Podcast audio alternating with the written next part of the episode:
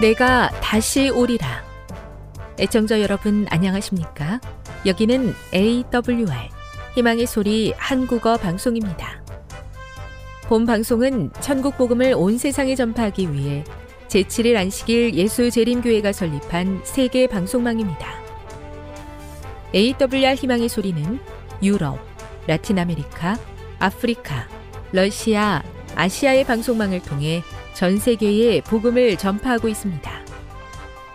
AWR 아시아 희망의 소리 방송국은 한국어 방송을 매일 5시간씩 송출하고 있습니다. 희망의 소리 방송은 인터넷과 스마트폰을 통해서도 언제나 청취하실 수 있습니다. 들으실 수 있는 인터넷 주소는 awr.org입니다. 유튜브로는 AWR 코리아로 검색하시면 됩니다. 이 시간 희망의 소리 한국어 방송과 함께 보람있고 유익한 시간 되시기 바랍니다. 내가 다시 오리라. 여기는 AWR 희망의 소리 한국어 방송입니다. 주파수 안내입니다. 괌에서 송출하는 우리 방송은 한국 표준시로 새벽 1시 30분에 11,955kHz로 새벽 2시 30분에 15,530kHz로 새벽 5시에 9,700kHz로 3회에 걸쳐 송출하고 있습니다.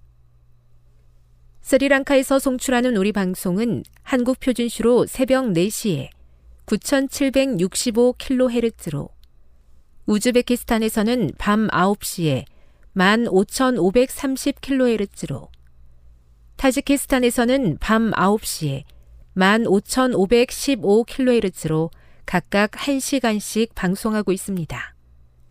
애청자 여러분의 많은 청취 바랍니다.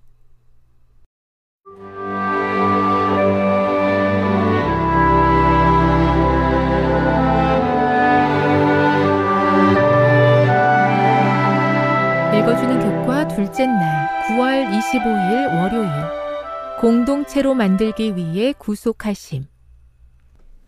에베소서 2장을 읽으면서 다음 질문에 답해보라. 하나님은 당신의 아들 예수 그리스도를 통해 우리를 위해 하신 일은 무엇인가? 그러나 하나님은 에베소서 2장 4절.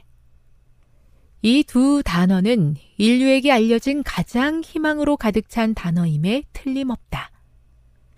에베소서 2장 1에서 10절에서 바울은 수신자들의 암울한 과거를 묘사한다. 다른 모든 인류 구성원과 마찬가지로 그들 역시 하나님을 반역하는 경향 속에 죄와 사탄이 지배하는 삶을 살았다. 그러나 긍휼이 풍성하신 하나님이 그들과 우리를 위해 무엇을 하셨는가? 1. 하나님이 우리를 그리스도와 함께 살리셨기에 우리는 그리스도의 부활에 동참한다. 2. 하나님이 우리를 그리스도와 함께 일으키셨기에 우리는 그리스도의 승천에 함께한다. 3. 하나님이 우리를 하늘에서 그리스도와 함께 앉히셨기에 우리는 그리스도의 대관식에도 참여한다. 우리는 우주를 변화시키는 그리스도의 역사의 방청객이 아니다. 하나님께서는 우리의 공로 때문이 아니라 그분의 은혜 때문에 이러한 놀라운 행동을 하시며 신자들이 예수님과 연합하여 선한 일을 실천하기를 원하신다. 에베소서 2장 1에서 10절이 우리가 하나님과 연합하여 살고 있음을 가르친다. 에베소서 2장 11에서 22절은 우리가 그분의 교회의 구성원으로서 다른 사람들과 연합하여 산다고 가르친다. 예수님의 죽음은 신자와 하나님과의 관계를 확립하는 수직적 은혜, 그리고 다른 사람들과의 관계를 공고히 하는 수평적 은혜를 모두 가져다 준다. 예수님은 십자가를 통해 서로를 멀어지게 하는 율법의 오용을 포함하여 이방인과 유대인을 가르는 모든 벽을 허무셨다. 예수님은 또한 신자들로 구성된 놀랍고 새로운 성전을 건축하신다. 한때 성전에서 예배를 드리는데 배제되었던 이방인들이 이제 유대인 신자들과 함께 하나가 된다. 우리도 주 안에서 거룩한 성전인 하나님의 교회의 구성원이 되었다. 그 은혜가 우리를 함께하게 한다. 에베소서 2장 8에서 10절은 많은 사람들이 회심하는 데 중요한 역할을 했다. 마틴 루터는 이 구절에서 자신의 마음을 사로잡은 은혜를 발견했고 종교개혁의 핵심적인 확신도 발견했다. 구원은 오직 믿음으로, 오직 은혜로, 오직 그리스도로, 오직 하나님의 영광으로 온다는 것이다.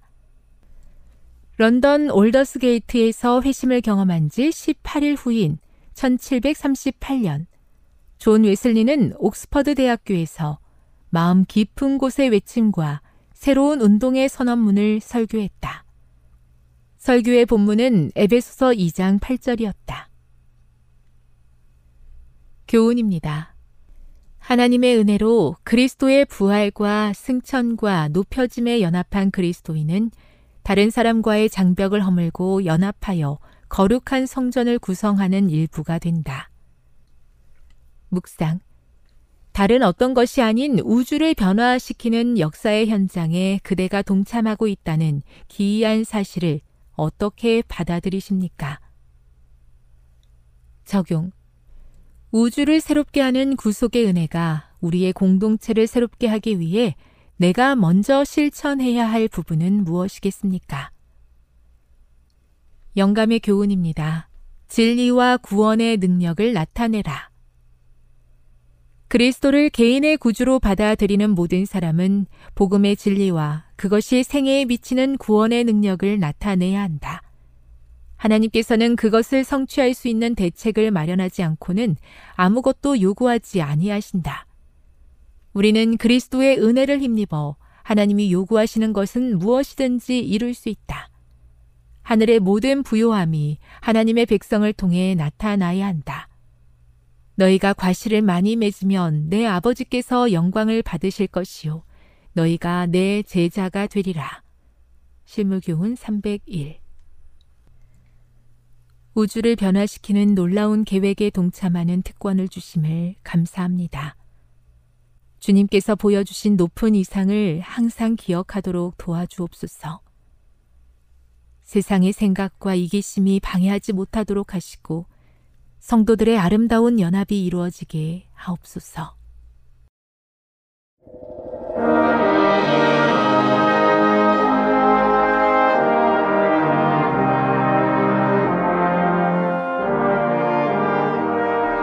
희망의 소리 청취자 여러분, 안녕하십니까? 레위기 다시 읽기 18번째 시간입니다. 레위기의 마지막 시간이 되겠습니다. 오늘은 레위기 23장에서 25장까지 거룩한 시간의 구별, 절기의 의미에 대한 말씀을 나누겠습니다. 이제 거룩한 삶의 마지막 단계에 왔습니다. 거룩의 마지막은 다름 아닌 절기를 준수하는 삶입니다. 절기는 시간을 의미합니다. 거룩의 완성은 시간의 구별입니다. 내 삶의 시간을 누구와 보내느냐가 거룩을 결정하는 것입니다. 절기를 지키는 삶이란 시간을 주님께 구별하여 드린다는 것이고 평생의 시간을 하나님 중심으로 보내며 거룩의 완성에 이른다는 것입니다. 이처럼 레위기는 1장에서 10장까지 성소에서 시작된 거룩이 가정으로 확대됩니다. 11장에서 15장까지. 그리고 17장에서 22장까지는 가정에서 공동체 생활의 거룩으로 발전합니다. 드디어 23장에 와서는 시간의 거룩으로 확대됩니다. 이렇게 함으로 이스라엘은 모든 생활 영역에서 거룩함을 이루어 제상 나라로서의 모습을 갖추게 됩니다. 이런 의미에서 절기는 거룩한 백성을 만들기 위한 하나님의 프로그램이라고 말할 수 있습니다. 레위기 23장의 구조를 보면 절기를 소개하면서 안식일이 그 중심을 차지하고 있습니다. 안식일은 모든 절기의 기본이 되는 날로 절기 중에 절기입니다. 실제로 23장에 소개되는 대부분의 절기들은 쉼을 얻는 날이며 성화의 날이라는 점에서 안식일의 확장이라고 볼 수 있습니다. 안식일을 지키는 목적은 하나님의 창조와 구속의 은혜를 돌아보는 것인데 이것은 모든 절기를 지키는 목적이기도 합니다. 그런 의미에서 안식일을 시간의 성소라고 부를 수 있습니다. 구약의 안식일 준수의 의미는 크게 두 가지로 요약이 됩니다. 첫째는 하나님의 창조를 기념하는 의미입니다. 안식일은 세상을 창조하신 후 일곱째 날 안식하신 창조주 하나님을 기억하는 날입니다. 그래서 출애굽기 20장 11절은 안식일을 창조 사역과 연관을 시키고 있습니다. 안식일의 두 번째 의미는 이스라엘을 구원하신 하나님의 은혜를 기억하는 것입니다. 신명기 5장 15절은 안식일이 애굽에서 구원을 기념하는 날로서 안식일을 소개하고 있습니다. 이처럼 안식일을 통해서 창조주 하나님과 구속주 하나님, 즉 재창조주를 계속 바라보게 하는 것이 안식일의 목적입니다. 그래서 안식일에 임재하시는 창조주 하나님을 경험함으로써 삶의 재창조, 즉 거룩한 삶이 이루어져가는 것입니다.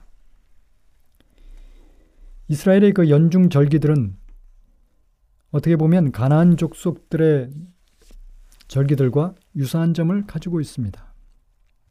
이 연중 절기들은 분명 가나안 족속들이 농업과 목축을 행하며 지키는 절기들과 비슷하기 때문에 그렇습니다. 하지만 하나님께서는 이스라엘을 가나안 땅에 들여보내시기 전에 가나안 족속이 지키는 절기의 목적과 전혀 다른 의미를 가르쳐주고 계십니다. 가나안의 풍요제의 그 절기의 초점은 그들의 생존과 풍요, 즉 번영에 있었습니다. 그러나 이스라엘 절기의 초점은 생존과 번영이 아니고 하나님의 구원사를 통해서 나타나 있는 하나님의 위대한 사랑을 바라보는 것입니다. 절기들은 궁극적으로 그리스도께서 죄인을 구원하신 영원한 구원에 대한 예표입니다. 이 절기들을 통하여 하나님의 구원에 대한 기억을 새롭게 하고 그분에 대한 공동체적인 헌신을 재다짐하고 절기들이 예표하는 메시아를 통한 영원한 구원을 바라보게 했습니다. 이 절기의 첫 번째는 유월절과 무교절입니다. 유월절은 죽음의 천사가 지나가다는 말에서 나온 절기입니다. 출애굽 시 열째 재앙인 장자 재앙에서 죽음의 천사가 뛰어넘어감으로 유래된 절기입니다. 매 가정마다 어린 양을 드렸습니다. 14일 오후 늦게 잡고 그 피를 문설주에 발랐습니다. 구운 고기를 쓴나물과 함께 먹었습니다. 이 유월절 음식은 고대 이스라엘의 애굽에서 마지막 밤을 기념하는 것이었습니다. 다음 날 15일은 무교절로서 누룩 없이 발효되지 않는 떡을 먹었습니다. 이 무교절은 보리 수확의 시작을 기념하는 행사로 7일 동안 축제였습니다.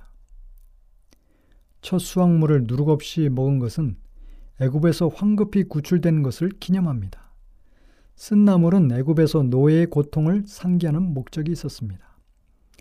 유월절과 무교절은 축제로서 가족들과 이웃들의 교제의 기간이었습니다. 애굽에서의 구원을 기념하는 공동체적인 축제의 식사였습니다.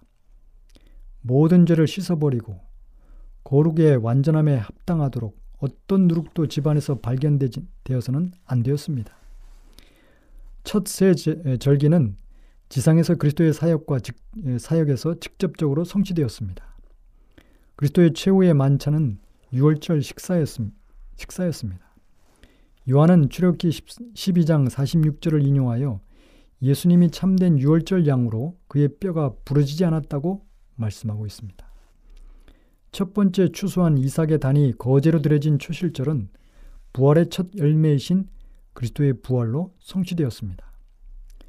무교절은 예수님께서 십자가에서 죄를 끝내시고 무덤에서 안식하신 죄 없는 안식을 상징합니다. 예수께서는 이 땅에서 누룩 없는 무교병처럼 순결한 삶을 사셨습니다. 또한 바울은 무교절을 성도들의 거룩을 추구하는 삶에 비유했습니다. 고린도전서 5장 7절 8절에 보면 너희는 누룩 없는 자인데 새 덩어리가 되기 위하여 묵은 누룩을 내버리라. 우리의 유월절 양 곧 그리스도께서 희생되셨느니라. 이러므로 우리가 명절을 지키되 묵은 누룩으로도 말고 악하고 악에 찬 누룩으로도 말고 누룩이 없이 오직 순전함과 진실함의 떡으로 하자고 말씀하셨습니다. 예수님께서 죄 없는 순결한 모습으로 사셨던 것처럼 그리스도인의 삶이 무교절의 누룩 없는 빵처럼 순전하고 진실해야 할 것을 말씀하고 있는 것입니다. 마치 이스라엘이 무교절을 지키기 위해 누룩을 제거하는 것처럼 그리스도인들은 이 땅에서 죄와 유혹을 멀리하는 삶을 살아야 합니다. 바울은 이것이 무교절을 지키는 진정한 의미라고 교훈하고 있는 것입니다. 그 다음은 초실절입니다. 레위기 23장 9절에서 14절에서 나옵니다. 이스라엘 자손에게 말하여 이르라. 너희는 내가 너희에게 주는 땅에 들어가서 너희의 곡물을 거둘 때 너희의 곡물의 첫 이삭 한 단을 제사장에게 가져갈 것이요. 초실절은 첫 곡식을 거둔 것을 기념하여 하나님께 드리는 절기입니다. 초실절 때 제사장은 곡식의 첫 이삭 한 단을 흔들어 여호와 앞에 흔들어 요제를 드립니다. 당시 팔레스타인 땅에서 보리 추수는 밀 추수보다 한 달 정도 먼저 시작되었는데 여기서 첫 곡식은 보리 추수의 시작을 의미합니다. 이스라엘 백성은 먼저 처음 곡식을 하나님께 제사로 드린 후에 비로소 곡식을 먹을 수 있었습니다. 이것은 여호와께서 그 땅의 주인이심을 고백하는 것입니다. 초실절의 의미는 신약에서 예수 그리스도의 부활 사건으로 성취되었습니다. 초실절에 첫 곡식단이 하나님께 드려진 것처럼 예수님께서 죽은 자 가운데 부활하심으로 부활의 첫 열매가 되셨습니다. 고린도전서 15장 20절에는 그러나 이제 그리스도께서 죽은 자 가운데 다시 살아나사 잠자는 자들의 첫 열매가 되셨다고 말씀하십니다. 여기서 첫 열매로 번역된 헬라어는 제일 먼저 열린 열매를 가리킵니다. 따라서 이 용어는 단순히 수확물 전체를 대표할 뿐 아니라 후에 거둘 결실까지도 암시하고 있습니다. 사도 바울은 그리스도를 첫 열매와 동일시함으로 그리스도를 통한 모든 성도의 부활을 바라보고 있습니다. 신약 성경은 예수 그리스도를 쫓아 주 안에서 잠든 모든 성도들이 부활의 영광에 참여하게 될 것을 말씀하고 있습니다. 따라서 초실절은 1차적으로 부활의 첫 열매가 되신 예수님의 부활을 그리고 2차적으로 예수님과 함께 부활에 참여할 성도들을 가르치고 있습니다. 다음은 레위기 23장 15절에서 22절에 나오는 77절입니다. 오순절이라고도 불립니다. 77절은 밀수확의 축제로 6월절 초실절부터 7번째 안식일인 49일 이튿날인 50일째 되는 날에 지키는 절기입니다. 초실절에서 7주간이 지난 안식일 다음 날이기 때문에 77절이라고도 부르고 신약에서는 오순절이라고도 부릅니다. 보리 수확이 거의 끝나가고 미래 초실물을 드리는 절기로서 풍성한 수확을 주신 하나님께 감사하는 민족적인 절기입니다.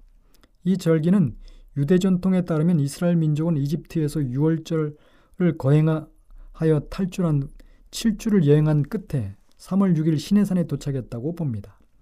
모세는 그날 시내산에 올라 율법을 받았습니다. 신약에서는 그리스도의 십자가 이후에 50일째 성령이 강림한 날로 기념하여 지키고 있습니다. 이날은 모든 물질적인 축복들 때문에 하나님을 찬양하고 우리에게 주어진 성령의 은사와 영적 축복들 때문에 하나님께 감사드렸습니다. 다음은 나팔절입니다. 레위기 23장 23절에서 25절에 나옵니다. 나팔절은 종교력으로 음력 7월 1일이지만 밀력으로는 신년 정월 초하루 즉 유대인의 설날입니다. 이날은 제11회 대속제일을 위해서 나팔을 불었습니다. 수양의 나팔을 부는 이유는 먼저 새로운 해의 시작을 알리고 둘째 한 해 동안 용서받은 죄를 도말받고 각 사람의 운명이 결정되는 심판의 날인 대속제일을 준비하라는 경고의 음성이었습니다. 이것은 1840년대에 일어난 재림운동으로 성취되었습니다. 다음으로는 대속제일입니다. 7월 10일은 속죄일로 완전하고도 충분한 속죄와 심판이 이루어지는 날로 대속죄일이라고 불립니다. 이날은 성회로 선포되고 노동을 금하며 하나님 앞에 속죄제를 드리고 용서받은 모든 죄를 도말받는 날이었습니다. 이날은 대제사장이 1년 단 한 번 지성소에 들어가 1년간 백성들의 용서받은 죄를 담은 피를 뿌려 더럽혀진 성소와 모든 기구를 정결하게 하는 날입니다. 매일의 봉사를 통해서 백성의 죄가 피를 통해 성소로 정가되었습니다. 백성은 용서받았지만 성소는 용서받은 죄의 기록으로 인해서 성소는 불결하게 되었습니다. 대속죄례는 하늘 성소에 기록된 용서받은 죄의 기록을 말소하고 백성들이 죄로부터 자유케 되는 날입니다. 이날은 백성들은 아직도 용서받지 못한 자가 있는지 자신을 살피고 금식하고 토응해야 하는 회개의 날이기도 했습니다. 대속죄일은 레위기 16장에 살펴본 것처럼 1844년에서 지성소로 들어가신 대제사장 예수님에 의해서 성취되었습니다. 마지막으로 장막절입니다. 7월 15일은 장막절이라고 불리고 절기 중에 마지막입니다. 대속죄일을 통해서 모든 죄가 용서받아 사라지고 죄로부터 자유케 된 백성들은 기쁨의 축제를 지킵니다. 또한 포도와 감람나무의 수확이 끝나고 풍성한 수확을 주신 하나님께 감사하는 축제이기도 합니다. 고대 이스라엘은 40년 광야 생활을 회상하고 기념하기 위하여 초막을 짓고 그곳에 거하며 지켰다고 해서 초막절이라고도 불립니다. 모든 노동이 금지되고 이웃과의 친교가 새롭게 되고 조화롭게 지냈습니다. 이것은 회복될 천국의 모형으로서 구속받은 성도들이 모여 벌이는 하늘 축제를 나타냅니다. 장막절은 앞으로 다가올 하늘 소망을 고대하게 합니다. 인간은 늘 예전 방식으로 돌아가려는 회개 본능이 있고 항시 악에 끌리는 연약함이 있기 때문에 이 거룩을 유지하기 위해서는 이 거룩의 마지막 단계를 통과해야 하는데 그것이 시간의 거룩인 것입니다. 인간을 유혹하는 유혹을 이겨낼 수 있는 힘은 시간과 마음을 어디에 쏟느냐 하는 것입니다. 이처럼 거룩의 마지막 단계는 시간의 거룩, 즉 절기를 지키는 삶입니다. 안식일을 기초로 하여 6월절부터 시작해서 마침내 7년 주기 안식년을 거쳐 희년까지 이른 50년의 시간을 하나님의 법도와 규례를 따라 살아간다면 한 사람의 일생은 거룩의 정점에 도달하는 것입니다. 그 당시 사람들의 일생을 위해서 하나님께서 거룩을 위한 삶의 시간표를 제시해 주신 것입니다. 연중 절기들, 즉 유월절, 무교절, 초실절, 칠칠절, 나팔절, 대속제일, 초막절을 통해서 1년 동안 해마다 거듭해서 하나님의 구속과 우리를 위한 위대한 그분의 봉사사역을 기억하고 회상하면서 하나님 앞에 예배를 드립니다. 그리고 매 안식일마다 하나님의 창조와 우리를 재창조하신 그 하나님을 기억하고 예배를 드립니다.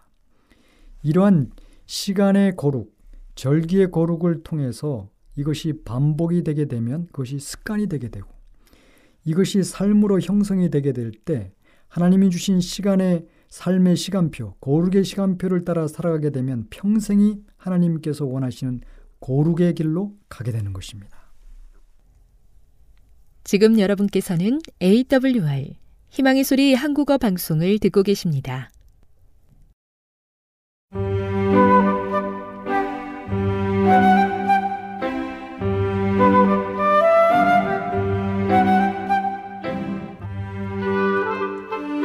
늘 주님이 함께하여 주심에 감사하는 마음으로 이 시간 건강한 생활의 지혜 준비했습니다. 오늘은 의심에 대해서 알아보도록 하겠습니다. 하나님의 말씀은 그 말씀을 주신 하나님과 마찬가지로 결코 완전히 이해할 수 없습니다. 죄가 이 세상에 어떻게 들어왔는지 설명하기 어렵습니다. 우리는 하나님이 어떻게 인간이 되셨는지 이해할 수 없습니다. 우리가 어떻게 의롭게 되며 어떻게 죽은 상태에서 일어날 것인가 하는 것들은 심오한 주제들입니다. 그러나 우리가 그분의 섭리의 신비들을 이해할 수 없다고 해서 하나님의 말씀을 의심해서는 안 됩니다. 천연계에는 우리가 설명할 수 없는 많은 신비가 있습니다. 가장 현명한 사람도 가장 작은 형태의 생명을 완전히 이해할 수 없습니다. 어느 곳에나 우리가 이해하지 못하는 경이들이 있습니다. 그렇다면 영적 세계에서 우리가 설명할 수 없는 것들을 발견한다고 해서 놀라야만 할 것입니까? 우리의 마음은 너무 약하고 좁기 때문에 더욱 높은 그런 생각에까지 미칠 수 없습니다. 하나님께서는 성경이 당신의 거룩한 말씀이라는 것을 우리에게 보여주셨습니다. 우리가 그분의 섭리의 모든 신비를 이해할 수 없다고 해서 그분의 말씀을 의심해서는 안 됩니다. 하나님께서는 믿을 수 있는 충분한 증거를 주셨지만 그분은 결코 불신의 구실이 될 모든 것을 제거하지 않으실 것입니다. 그들의 의심을 걸어둘 고리들을 찾는 모든 사람은 그것들을 발견할 것입니다. 그리고 모든 반대가 제거되어 의심할 기회가 완전히 없어질 때까지 하나님의 말씀을 받아들이고 순종하기를 거부하는 사람들은 결코 빛으로 오지 못할 것입니다. 하나님께 대한 불신은 하나님과 원수 관계에 놓여있는 중생하지 못한 사람들의 마음에서 필연적으로 생기는 결과입니다. 그러나 믿음은 성령을 통해서 고치되며 그것을 마음에 간직함으로써만 왕성해질 것입니다. 어떤 사람이든지 끊임없이 노력하지 않고서는 믿음을 강하게 할 수 없습니다. 불신 역시 조장함으로써 강해집니다. 그러므로 만일 사람들이 믿음을 지탱하도록 하나님께서 주신 증거를 마음에 간직하는 대신에 스스로를 의심하고 트집 잡는 일에 몰두할 것 같으면 의심은 계속해서 더욱 굳어져감을 깨닫게 될 것입니다. 의심하고자 하는 자들에게는 그럴 여지가 많이 있습니다. 하나님은 불신을 일으킬 만한 모든 것을 제거하겠다고 제안하지 않으십니다. 그분께서는 겸손한 마음과 배우고자 하는 정신으로 주의 깊이 살펴보아야 할 증거를 주십니다. 그러므로 모든 사람은 증거의 경중을 견주어보고 결정해야 합니다. 하나님은 정직한 마음을 가진 사람들이 믿을 수 있는 충분한 증거를 주십니다. 그러나 자신의 유한한 이해력으로 분명히 깨달을 수 없는 것들이 조금 있다는 이유로 설득력 있는 증거에서 돌아서는 자는 불신과 의심의 차갑고 냉랭한 분위기 속에 머물게 되고 믿음의 파선을 당하게 될 것입니다. 태초부터 위대한 자비의 계획을 통해 모든 고통당하는 영혼들은 그분의 사랑을 신뢰하게 된 것입니다. 그대의 마음이 의심으로 고통을 당할 때 현재 그대의 유일한 안전은 기분을 믿지 말고 살아계신 하나님을 믿는 것에 있습니다. 그분께서 그대에게 요구하시는 것이라곤 그대를 사랑하시고 그대의 모든 실수와 잘못을 용서해 오신 그분을 신실한 구주로서 인정하면서 신뢰하라는 것입니다. 까마귀나 어떤 맹금류들이 하나님께 드리는 그대의 희생과 제물에 내려앉지 못하도록 아브라함처럼 신실하게 지켜야 합니다. 모든 의심의 생각은 잘 경계하여 그것이 발설을 통해서 아침빛을 볼 수 없도록 해야 합니다. 빛은 항상 어둠의 세력들을 존중하는 말들로부터 도망합니다. 우리의 부활하신 구주의 생애가 우리 속에 날마다 나타나야 합니다. 만성적 의심쟁이가 되어 눈과 사고를 자아에 집중시키는 것은 큰 불행입니다. 그대가 자아를 바라보고 자아가 사고와 대화의 주제가 되는 동시에 그대가 그리스도의 형상과 같아지리라고 기대할 수는 없습니다. 자아는 그대의 구주가 아닙니다. 그대는 그대 안에 속죄하는 특성들을 갖고 있지 않습니다. 나는 그대의 믿음이 승선하기에는 새는 구멍이 대단히 많은 배입니다. 그대가 자아를 신뢰하는 것이 확실할수록 그것이 침몰할 것도 확실합니다. 구명선으로 옮겨 타라. 이것이 그대의 유일한 안전책입니다. 예수님은 구명선의 선장이시며 그분은 결코 어떤 승객도 잃은 적이 없으십니다. 낙담한 의심쟁이들이여, 그대들은 어떻게 마음이 그리스도의 사랑으로 불타오르리라고 기대할 수 있겠습니까? 그대들이 자신의 불완전한 성품들을 명상하고 키우면서 어떻게 그분의 기쁨이 그대들 속에 머무르고 그대들의 기쁨이 충만하기를 기대할 수 있습니까? 우리는 불신 때문에 얼마나 큰 손실을 당하고 있는지 깨닫지 못합니다. 믿음 없이는 지는 싸움을 할 것입니다. 우리에게는 우리의 생애의 모든 국면을 이해하시는 구주가 계십니다. 그분은 우리의 낙담들에 대해 아시며 우리가 어떤 도움이 필요한지 정확하게 하십니다. 우리는 그분을 믿는 믿음, 사랑으로 역사하고 영혼을 정결케 하는 믿음을 원합니다. 믿음은 의심으로 더불어 투쟁함으로써 자라나며 덕성은 유혹의 저장함으로 힘이 증가됩니다. 불신에 대해서는 아무런 칭찬도 주어지지 않습니다. 주님께서는 거듭거듭 그분의 은혜와 능력을 나타내십니다.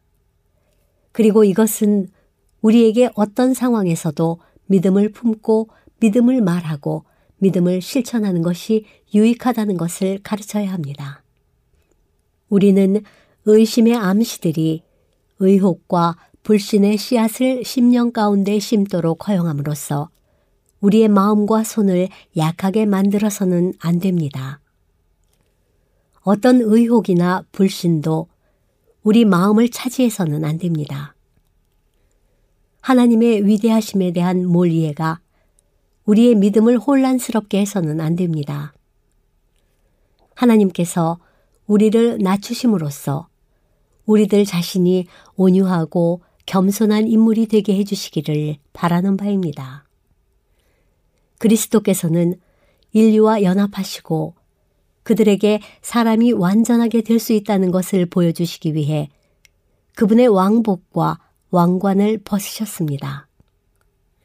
자비의 두루마기를 입으신 그분은 그분의 사랑에 대한 증거를 주시기 위해 이 세상에서 완전한 생애를 사셨습니다. 지금까지 건강한 생활의 지혜였습니다.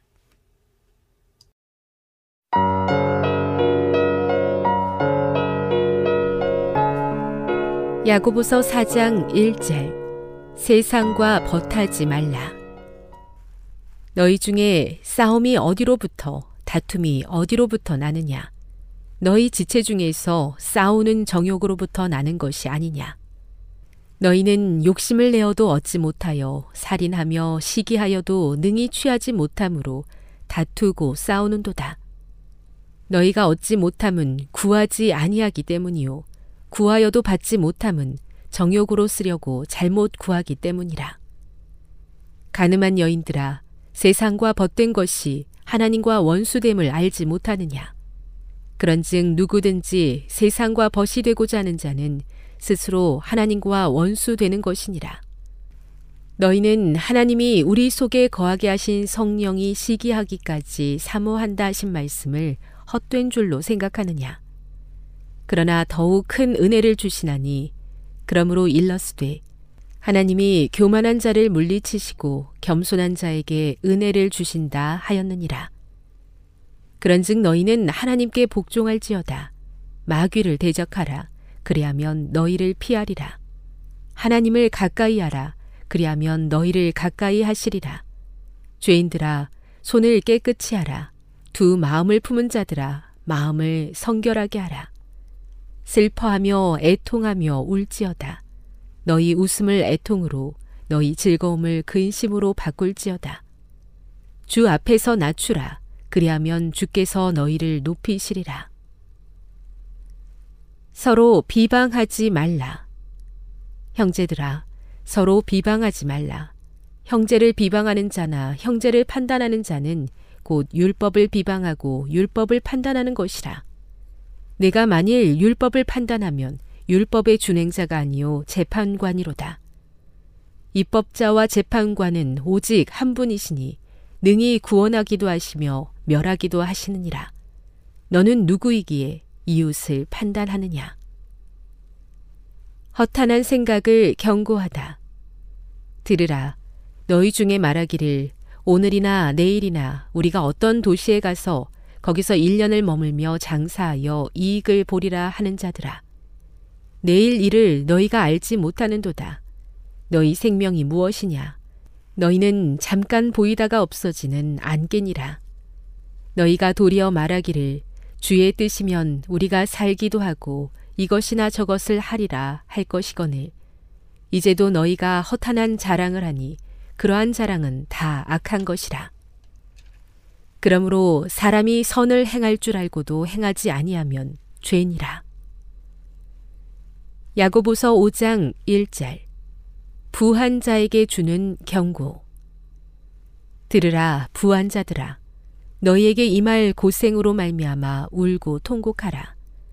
너희 재물은 썩었고 너희 옷은 좀먹었으며 너희 금과 은은 녹이 슬었으니 이 녹이 너희에게 증거가 되며 불같이 너희 살을 먹으리라. 너희가 말세에 재물을 쌓았도다.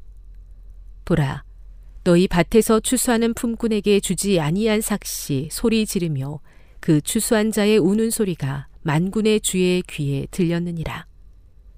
너희가 땅에서 사치하고 방종하여 살육의 날에 너희 마음을 살찌게 하였도다.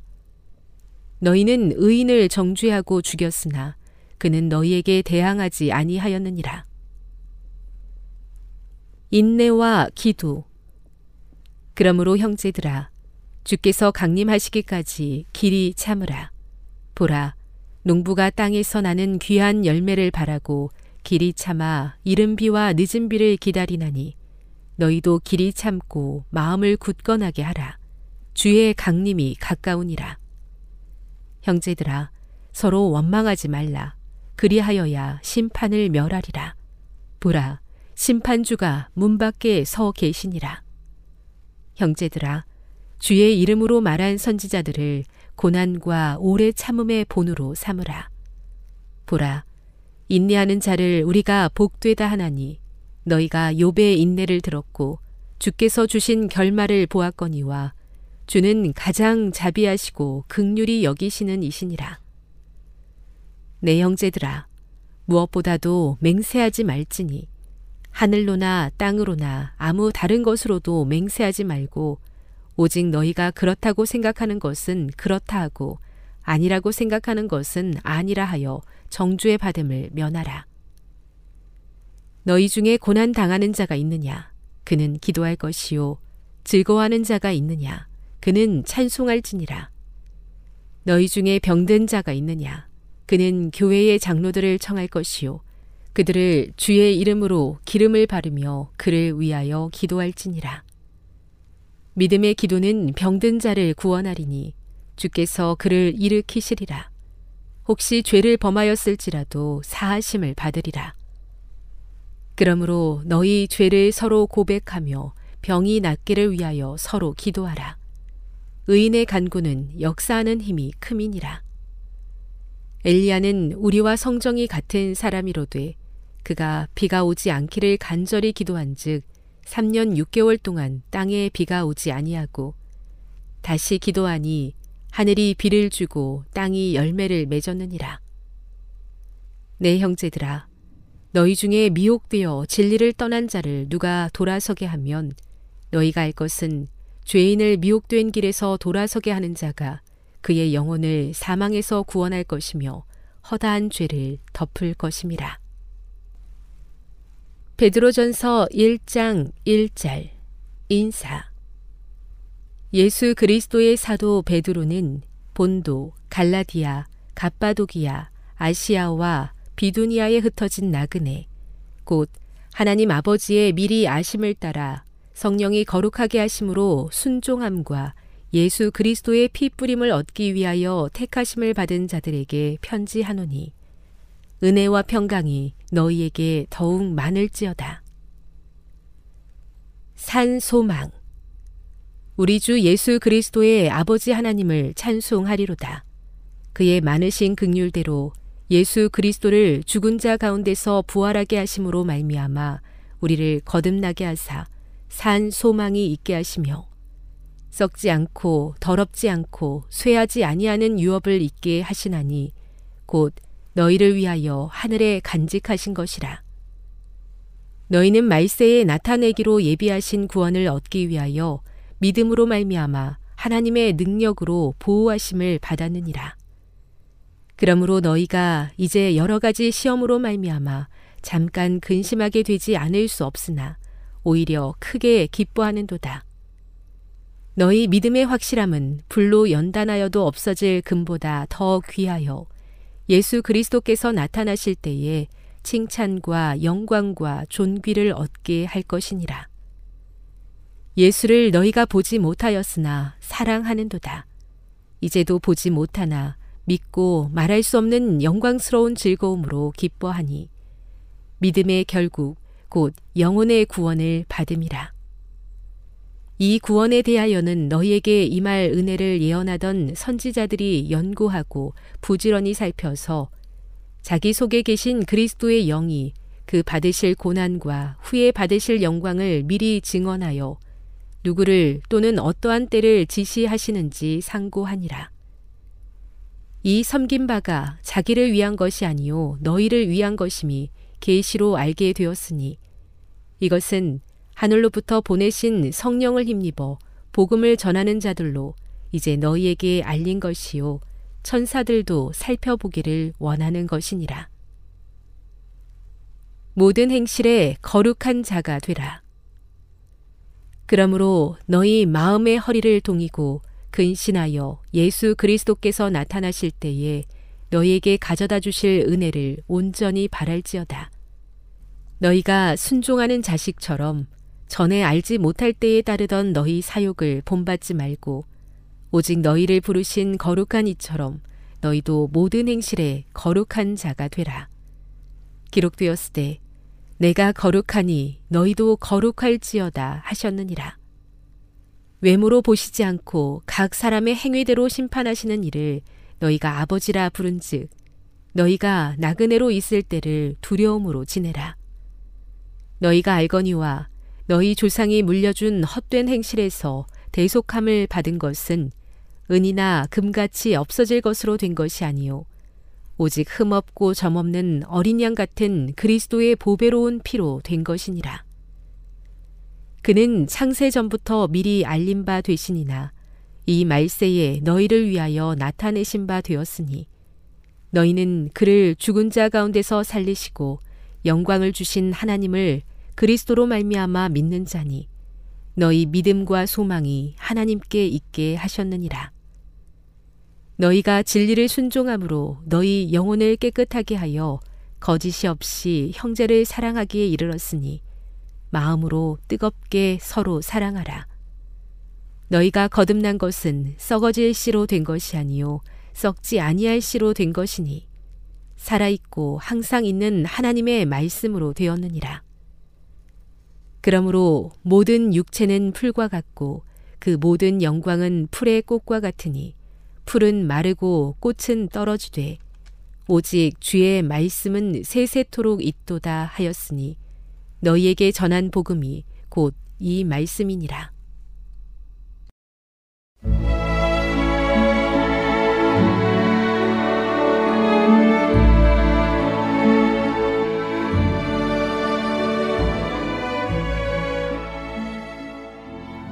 애청자 여러분 안녕하십니까? 명상의 오솔길의 유병숙입니다.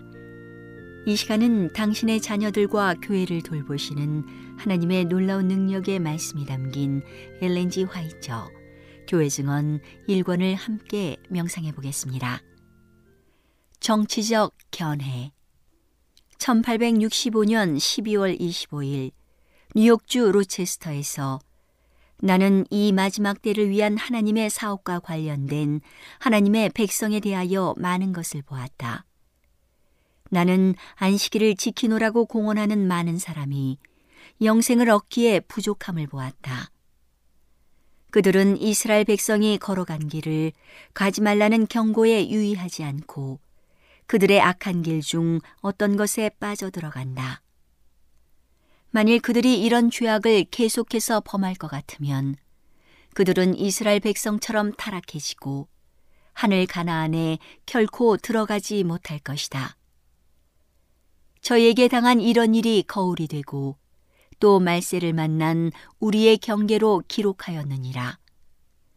나는 많은 사람이 천국에 이르지 못할 것을 보았다. 하나님은 당신의 백성을 시험하며 입증하고 계시는데 많은 사람이 품성의 시험, 하나님의 헤아림을 견디지 못할 것이다. 많은 사람은 독특한 품성의 특성을 극복하는 고된 사업을 통과하여 티나 주름 잡힌 것이나 이런 것이 없이 하나님과 사람 앞에 책망할 것이 없는 상태가 될 것이다. 안식일을 지키노라고 공언하는 많은 사람이 그들 편에서 철저한 개혁을 이루지 못하면 하나님의 사업이나 교회에 특별한 유익이 되지 못할 것이다. 안식일을 지키는 많은 사람은 정치적 견해에 있어서 하나님 앞에 정당하지 못하다. 그들은 하나님의 말씀과 조화를 이루지 못하고 안식일을 지키는 신자의 단체와 연합하지도 않으며 그들의 견해는 우리의 믿음의 원칙과 일치되지 않는다. 교정받기를 원하는 모든 사람을 바로 잡아주기 위하여 충분한 빛이 주어졌다. 진리의 정신과 일치되지 않은 정치적 견해를 여전히 간직하고 있는 모든 사람은 하늘의 원칙을 깨트리면서 살아가고 있다. 그러므로 그들이 그런 상태에 머물러 있는 한 그들은 자유와 거룩함의 정신을 소유할 수 없다. 정치적 문제에 있어서의 그들의 원칙과 입장은 그들의 영적 발전에 큰 장애가 된다. 이것은 그들에게 끊임없는 올무가 되고 우리의 믿음에 수치를 가져다 준다. 그리고 이 원칙을 간직하는 자는 마침내 원수가 그들에게 바라는 바로 그 지경에 이르게 되고 결국에 가서는 안식일을 지키는 그리스도인에게서 분리될 것이다. 이 형제는 억압받는 유색인종에 대한 동정이 부족하고 우리 정부의 완전한 민주적 원칙과 일치되지 않는 한 하나님의 인정을 받을 수 없다. 하나님께서 지상의 반역에 동정하지 않으시는 것은 마치 큰 반역자가 하나님의 정부의 기초를 의심하고 그의 반역에 동조한 모든 자와 함께 내어 쫓겼던 하늘의 반역을 동정으로 봐주지 않으셨던 것과 같다. 고리 대금 1865년 12월 25일 뉴욕주 로체스터에서 내게 주어진 이상에서 나는 안식일을 지키는 자가 이자를 받는 문제를 마땅히 생각해 보아야 할 것을 보았다. 부한 사람은 가난한 형제에게서 이자를 받을 권리가 없다. 그러나 그들이 불신자에게서는 이자를 받을 수 있다. 내 동족이 비난하게 되어 빈손으로 내 곁에 있거든 너는 그를 도와 너는 그에게 이식을 취하지 말고 내 하나님을 경외하여 내 형제로 너와 함께 생활하게 할 것인즉 너는 그에게 이식을 위하여 돈을 꾸이지 말고 이익을 위하여 식물을 꾸이지 말라. 내가 형제에게 꾸이거든 이식을 취하지 말지니 곧 돈의 이식, 식물의 이식, 무릇 이식을 낼 만한 것에 이식을 취하지 말 것이라. 타국인에게 내가 꾸이면 이식을 취하여도 가하거니와 너의 형제에게 꾸이거든 이식을 취하지 말라. 그리하면 내 하나님 여호와께서 내가 들어가서 얻을 땅에서 내 손으로 하는 범사에 복을 내리시리라. 하나님께서는 안식일을 지키는 자의 탐욕적인 마음 때문에 그들을 불쾌히 여기셨다. 이득을 얻고자 하는 욕망이 너무도 강하기 때문에 그들은 고통 중에 있는 불행한 형제가 그 같은 재물이 없어서 고통을 겪고 있는 동안 보다 가난한 그 형제의 가난을 이용하여 그들 자신이 이미 소유하고 있는 풍족한 재물을 증가시켜 왔다. 내가 내 아우를 지키는 자이니까 하는 말은 그들의 마음에서 우러나는 말이다. 몇 해 전에 가난한 형제 중 몇 사람이 그릇된 생각 때문에 그들의 영혼을 잃어버릴 위험을 당하였다. 어느 곳에서나 사탄은 부자에 대하여 그들을 유혹하고 있었다. 이 가난한 형제는 그들 자신의 힘에 의존하는 것이 의무였음에도 불구하고 끊임없이 혜택받기를 바라고 있었다. 그러므로 만일 그들이 혜택을 받았을 것 같으면 그들에게 있어서 더할 나위 없이 가장 좋지 못한 결과가 되었을 것이다. 안식일을 지키는 자의 온 대열을 통하여 사탄은 그의 유혹으로 가난한 계층의 사람을 넘어뜨리고자 애쓰고 있다. 판단력과 지혜가 부족한 어떤 사람은 그들 스스로의 길을 택하고 조언을 구하여 거기에 따르기를 원치 않았다. 그런 사람은 그들의 형편없는 경영 때문에 고난을 당할 수밖에 없었지만 바로 그 사람들이 재산을 소유하고 있는 형제에게서 은혜를 입어야 한다고 생각할 것이다. 이런 것은 교정될 필요가 있다. 오늘은 당신의 자녀들과 교회를 돌보시는 하나님의 놀라운 능력의 말씀이 담긴 엘렌 G. 화이트 교회 증언 1권을 함께 명상해 보았습니다. 명상의 오솔길이었습니다.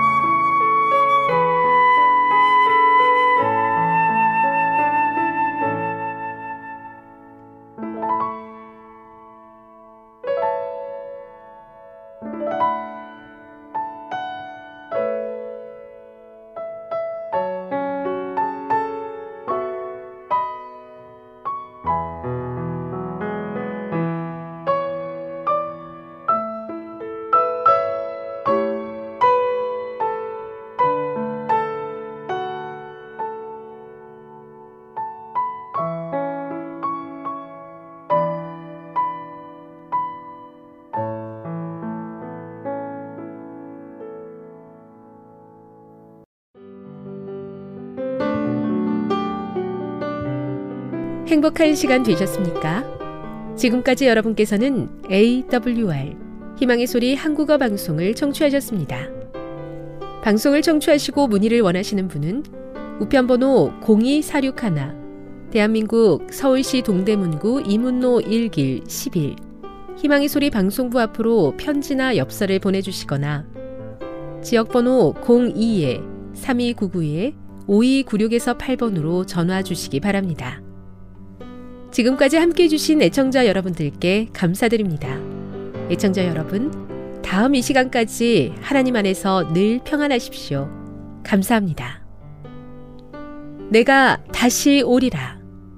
여기는 AWR 희망의 소리 한국어 방송입니다.